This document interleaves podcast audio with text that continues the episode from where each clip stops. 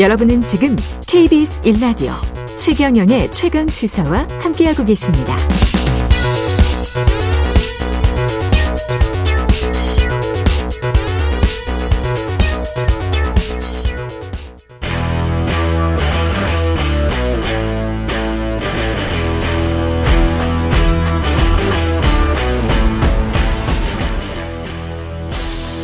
네, 한 주의 시작 여의도 정치를 깊이 있고 날카롭게 들여다보는 시간입니다. 정치 먼데이 오늘은 장윤선 정치 전문 기자와 함께 하겠습니다. 안녕하십니까? 네, 안녕하세요. 예. 네.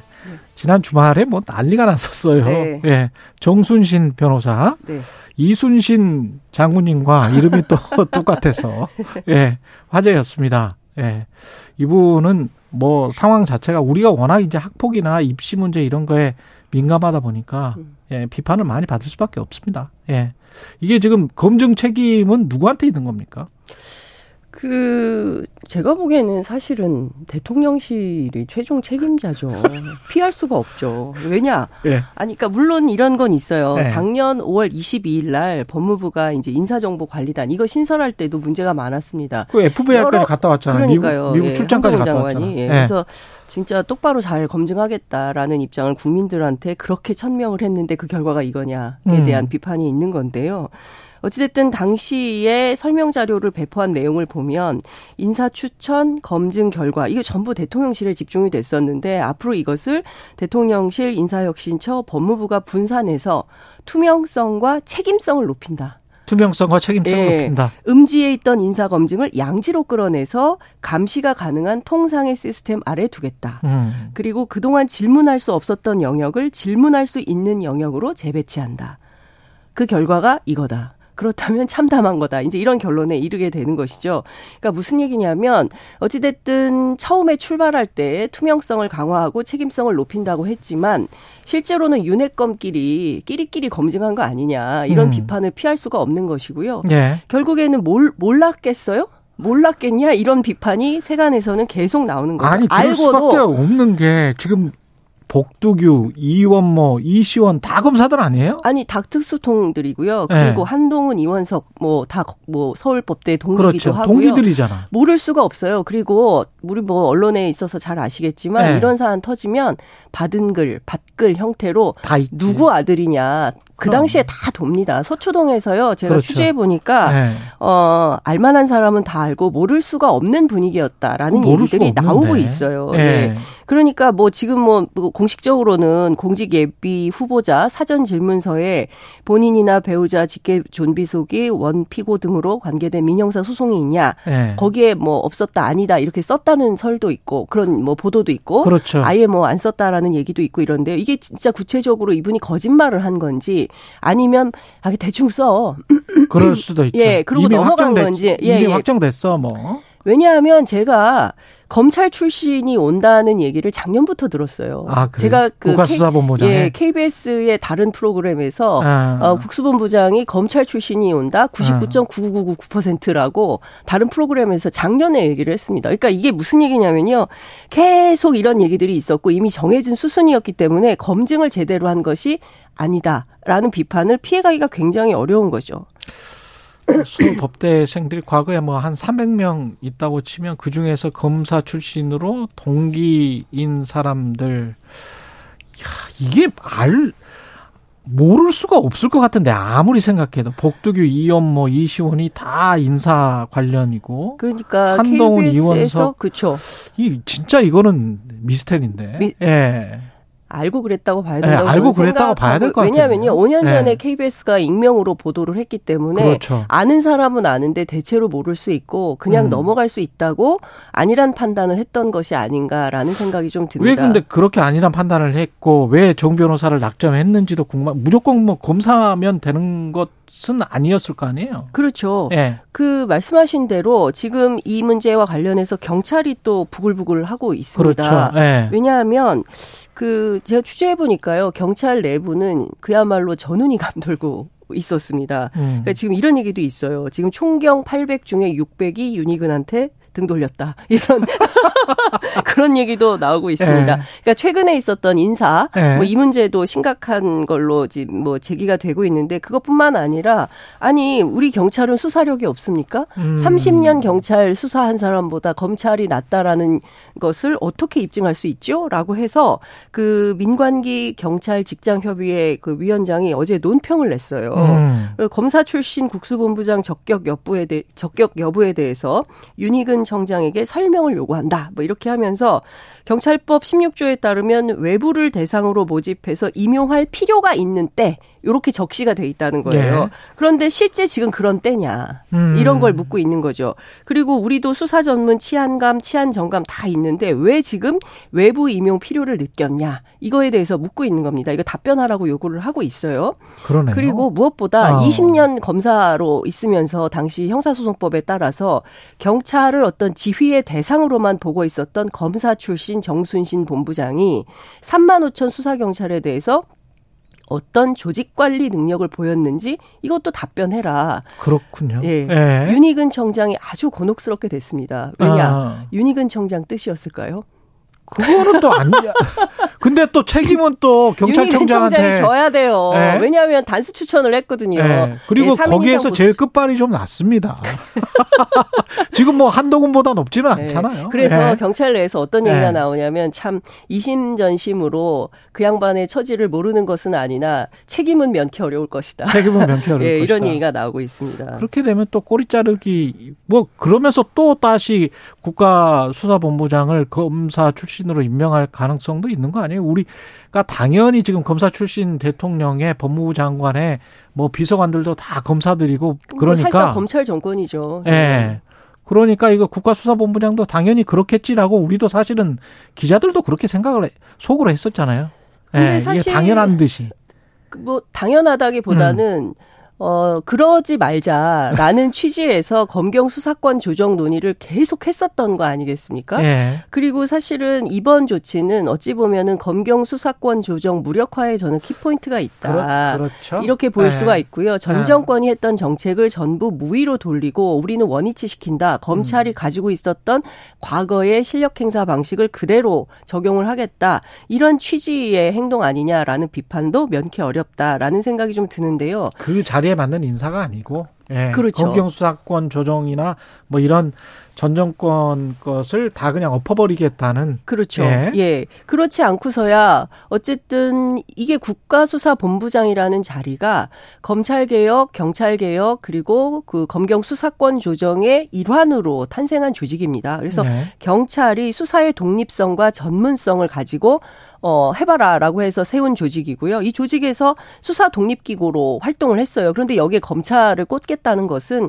그야말로 그동안 있었던 경찰의 수사권 독립을 안 돼. 다시 검찰한테 이렇게 지휘받아서 당신들은 수사하세요. 그렇지. 이런 뜻으로밖에 해석할 수밖에 없는 것이죠. 음. 그렇기 때문에 경찰 내부에서는 경찰국 신설과 맞물려서 이 문제 또한 그냥 간과하기가 어려운 그런 상황입니다. 아 그럼 우리는 독립 조직이 아니라는 거야 뭐야? 이런 비판을 피할 그러네. 수가 없는 이런 상황인 것이죠. 네. 솔직히 말하면 과거에 자치경찰, 수사경찰 그리고 검찰 경우에도 수사청, 기소청 음. 그리고 고위공직자 비리 수사처 이렇게 나눠서 수사기관마다 어떤 수평적 관계에서 견제와 그렇지. 균형을 맞추면서 어쨌든 지금까지 있었던 그 검찰의 수사 기소 독점의 패단을 음. 치유하는데 방점을 찍었던 이런 이제 형사사법 체계의 새로운 시스템을 다시 무위로 돌리려는 이런 것이죠. 그렇기 때문에 저는 맞아요. 이 문제에 네. 대해서 민주당이 좀 세게 싸워야 된다 음. 이런 생각도 좀 듭니다. 그 권력이 쏠리면 부패할 수밖에 없고. 아 그럼요. 예, 검찰 권력이 과거에 문제를 일으킨 적도 굉장히 많고요. 그렇습니다. 무엇보다 무고한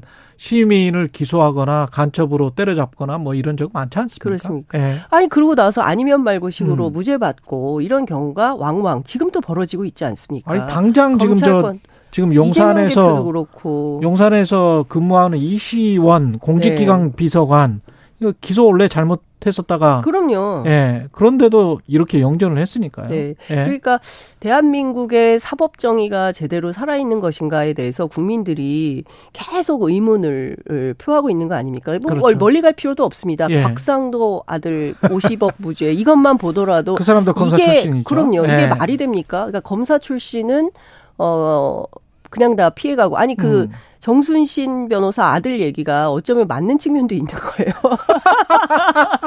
예? 예? 뭐 아니 현실을 반영 그러니까요. 예. 예. 판사 제대로 본 거지 아들로서. 그렇죠. 예, 예, 판사를 잘 만나면 무죄 받는다. 이런 얘기를 아이가 어떻게 합니까? 누구한테 이런 얘기를 들었겠어요. 그러니까 판사를 잘 만나면 무죄 받는다는 정말 예. 큰 큰일 날 소리인데. 그러니까요. 그러니까 예. 검사라는 직업은 다 뇌물을 받고 하는 직업이고 판사랑 친하면 재판에서 무조건 이긴다. 이 판사들이 굉장히 불쾌한 얘기입니다. 이게. 그렇죠. 예, 판사랑 친 하면 무조건 이겨 말도 안 되는 얘기를 검사 아버지 아들이. 아들이 하고 있는 얘기죠. 이게 네. 사실이라면 얼마나 황당한 일입니까? 근데 그런 이야기를 언뜻언뜻 듣지 않았으면 이런 이야기 아이가 어디서 이런 얘기를 듣겠어요. 그러니까요. 집에서 예. 들었겠죠. 그러니까 예. 사법 시스템을 완전히 우롱하는 이야기인데. 그렇습니다. 예. 예.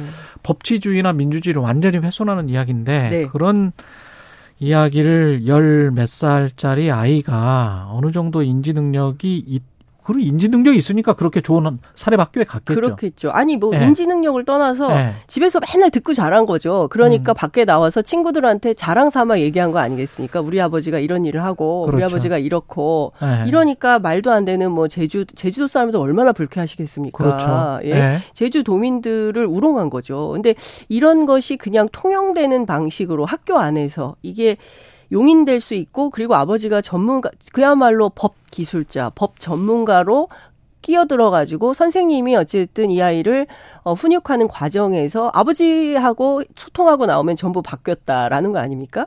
그러니까 사실상 이게 학교에서 선생님들이 교육하기도 힘들었던 거예요. 근데 이게 파장이 계속 갈 것 같 수밖에 없는 게이 네. 친구가 뭐 서울대학교 철학과잖아요, 지금. 네. 그랬다가 뭐 이게 그 사실은 저 외국 그 사람들 따라하는 것 같은데 로스쿨로 가는 게 철학이나 심리학 쪽이 있다가 로스쿨 유리하죠. 가는 게 LEET 시험에 훨씬 더 유리하거든요. 그 제가 이거 취재를 했어요. 네. 저는 처음에 이걸 딱 보고 어떤 음. 생각이 들었냐면 아 이거 로스쿨 준비하는구나. 라는 생각이 들었습니다. 좀 그, 철학과를 왜 예. 갔겠어요? 그렇죠, 이거는 그렇죠. 이제 LEET 시험을 준비하기 위한 건데 예. 국내 로스쿨도 가능하다는 거예요. 외국까지 가지 않더라도. 그렇죠. 예. 그러니까 이게 사실 어찌 보면은 어, 정순신 변호사가 왜 이렇게 하루 만에 사의 표명을 했을까? 음. 어찌 보면 아들의 장래를 위한 선택이었을 가능성이 저는 매우 높다고 생각이 좀 듭니다. 근데 이런 친구가 사고를 고치지 않고 네. 만약에 검사가 된다 검사가 된다면 뇌물 받고 친한 판사 만나면 재판에서 무조건 이기고 네. 이게 로직이 되는 겁니다. 이런 사회가 정의로운 사회, 상식과 공정이 통하는 국민들이 원하는 세상이라고 생각할 수 있습니까? 저는 이거는 아니죠. 정말 예. 아닌 것 같아요. 예. 근데 예. 이런 방식으로 키우려고 했겠죠. 그러니까 음. 철학과를 보냈을 것이고 그렇지. 철학과를 통해서 로스쿨을 예. 가고 그리고 나서 뭐 법조인이 되겠죠. 예, 법조인이 돼서 그분이 어떤 법을 집행하게 될지 암담한 거죠. 예. 갑갑하네요. 네, 예. 이런 과정을 계속 어, 밟도록 해도 우리 사회가 괜찮은 것인지에 대해서 저는 총체적 점검이 필요하다고 생각합니다. 그렇습니다. 예. 예. 잘못하면 그리고 지금 계급 사회가 되는 거예요. 아니 이미 예. 계급 사회이기도 하고요. 예. 부의 대물림, 권력의 대물림, 직업의 대물림. 그렇죠. 의사 집안에서 의사 나고 판사 집안에서 판사 나고 교수 집안에서 교수 난다라는 얘기들이 괜히 나오는 게 아니죠. 그렇습니다. 예. 네. 국민의힘 정, 전당대회 상황 짚어보면 방금 전에 뭐 국민의힘 그 당대표 후보 황교안 후보 인터뷰를 했는데 김기현 후보의 울산 땅 의혹을 지금 강하게 문제 제기를 하고 있습니다. 사퇴를 하라. 이게 지금 입장인데 직접 가보고 취재도 네. 좀 해보셨죠? 네. 예. 어, 황교안 후보는 사퇴하세요로 뜬 것 같아요. 그런데, 어, 어찌됐든 지금 핵심은 김기현 의원은 불법은 없었다. 음. 그리고 부, 불법 부당행위가 있었다면 송철호 시장 때 그거를 바로잡지 않겠냐. 만약에 내가 여기에서 불법 행위가 적발이 된다고 한다면 정계 은퇴하겠다. 이렇게 선언을 하고 있습니다. 음. 그러니까 제가 보기에는 취재 현장에서 느낀 바는 지금부터는 국민의힘 당원들 그리고 국민들께서 판단해 볼 문제다라는 말씀을 아직 좀 판세에 영향은 못 미쳤. 판세에 영향을 못 미친 건 아닙니다. 아, 왜냐하면? 지지난주에는요, 아, 예. 어, 상당히 판세에 영향을 미쳤어요. 그러니까 지지난주 금요일까지는 어, 상당히 선전을 하다가 주말 사이에 이 땅 의혹이 나오면서 계속 지지율이 떨어졌어요. 그래서 40%를 못 넘고 있다라는 얘기가 캠프 안에서 나왔다가 음.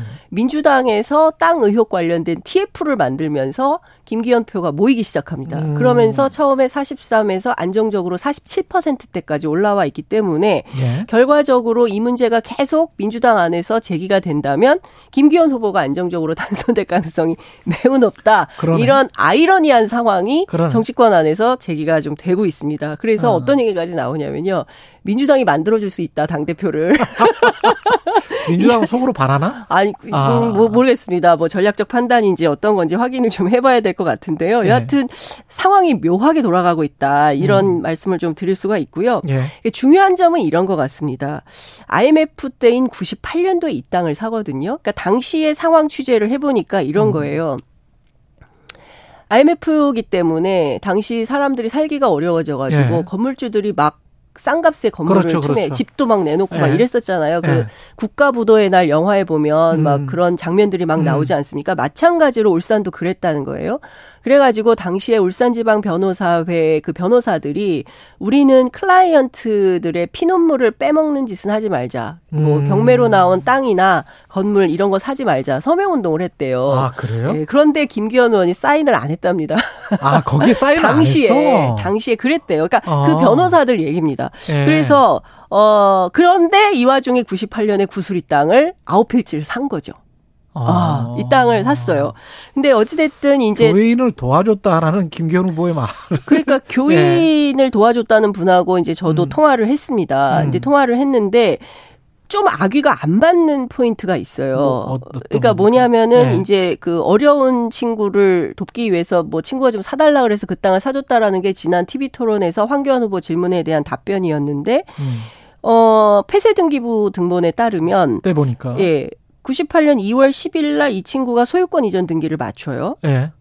그럼 그때 땅을 샀다는 얘기잖아요. 그렇죠. 그죠? 그런데 그러니까 돈이 있으니까 땅을 샀겠죠? 돈이 있으니까 땅을 샀지. 그렇죠. 예. 그런데 그 이튿날 어 그거를 김기현한테 팝니다.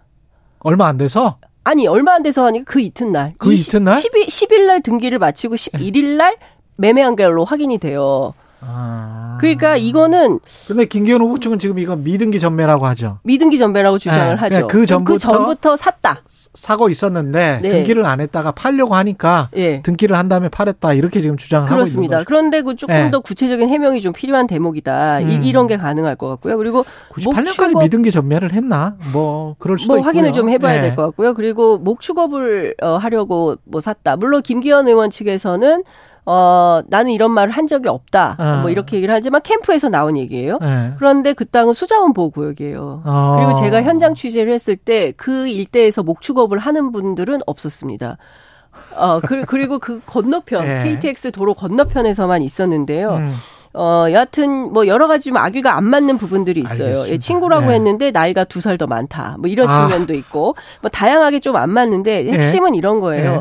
전 국민들이 IMF로 힘들어하고 장롱 속 금모으기 운동을 할때 음. 그래서 이런 거 건물 같은 거 땅 같은 거 사지 말자는 자정 운동이 있을 때 음. 김기현 의원은 땅을 샀다는 거. 그리고 예, 시세 차익은 지금 상당하다는 거. 하다는 거. 네. 그래서 이것에 대해서 가장 격분하는 분이 있으니 그게 누구냐면 송철호 전 울산 시장이에요. 뭐라고 얘기를 하냐면 예. 아니 우리는 그때 당시에 KTX 울산역 유치를 위해서 NGO 차원에서 그렇게 지역 운동을 하고 있었는데 예. 김기현 의원은 땅부터 샀다는 거야? 야 이거 진짜 너무한 거 아니야? 부도덕하다. 라는 이야기를 하고 있고요. 예. 또 제가 또 한 번 더 취재를 했는데요. 김기현 의원하고 가깝고 음. 그리고 또 울산 지역 사회에서 상당히 신망이 있는 변호사입니다. 이분한테 여쭈었어요. 이 땅을 왜 샀을까요? 예. 물었습니다. 그때 당시에 이제 목축업 관련해서 얘기가 막 나오던 때예요. 음. 목축업을 하려고 샀다는데 그랬더니 이렇게 웃으시면서 내가 취득 경위는 모르겠다. 예. 그러나 재산 증식 목적이 아니었겠냐. 그리고 당시 아. 분위기상 아, 적절한 건 아니죠라고 얘기를 했습니다. 음.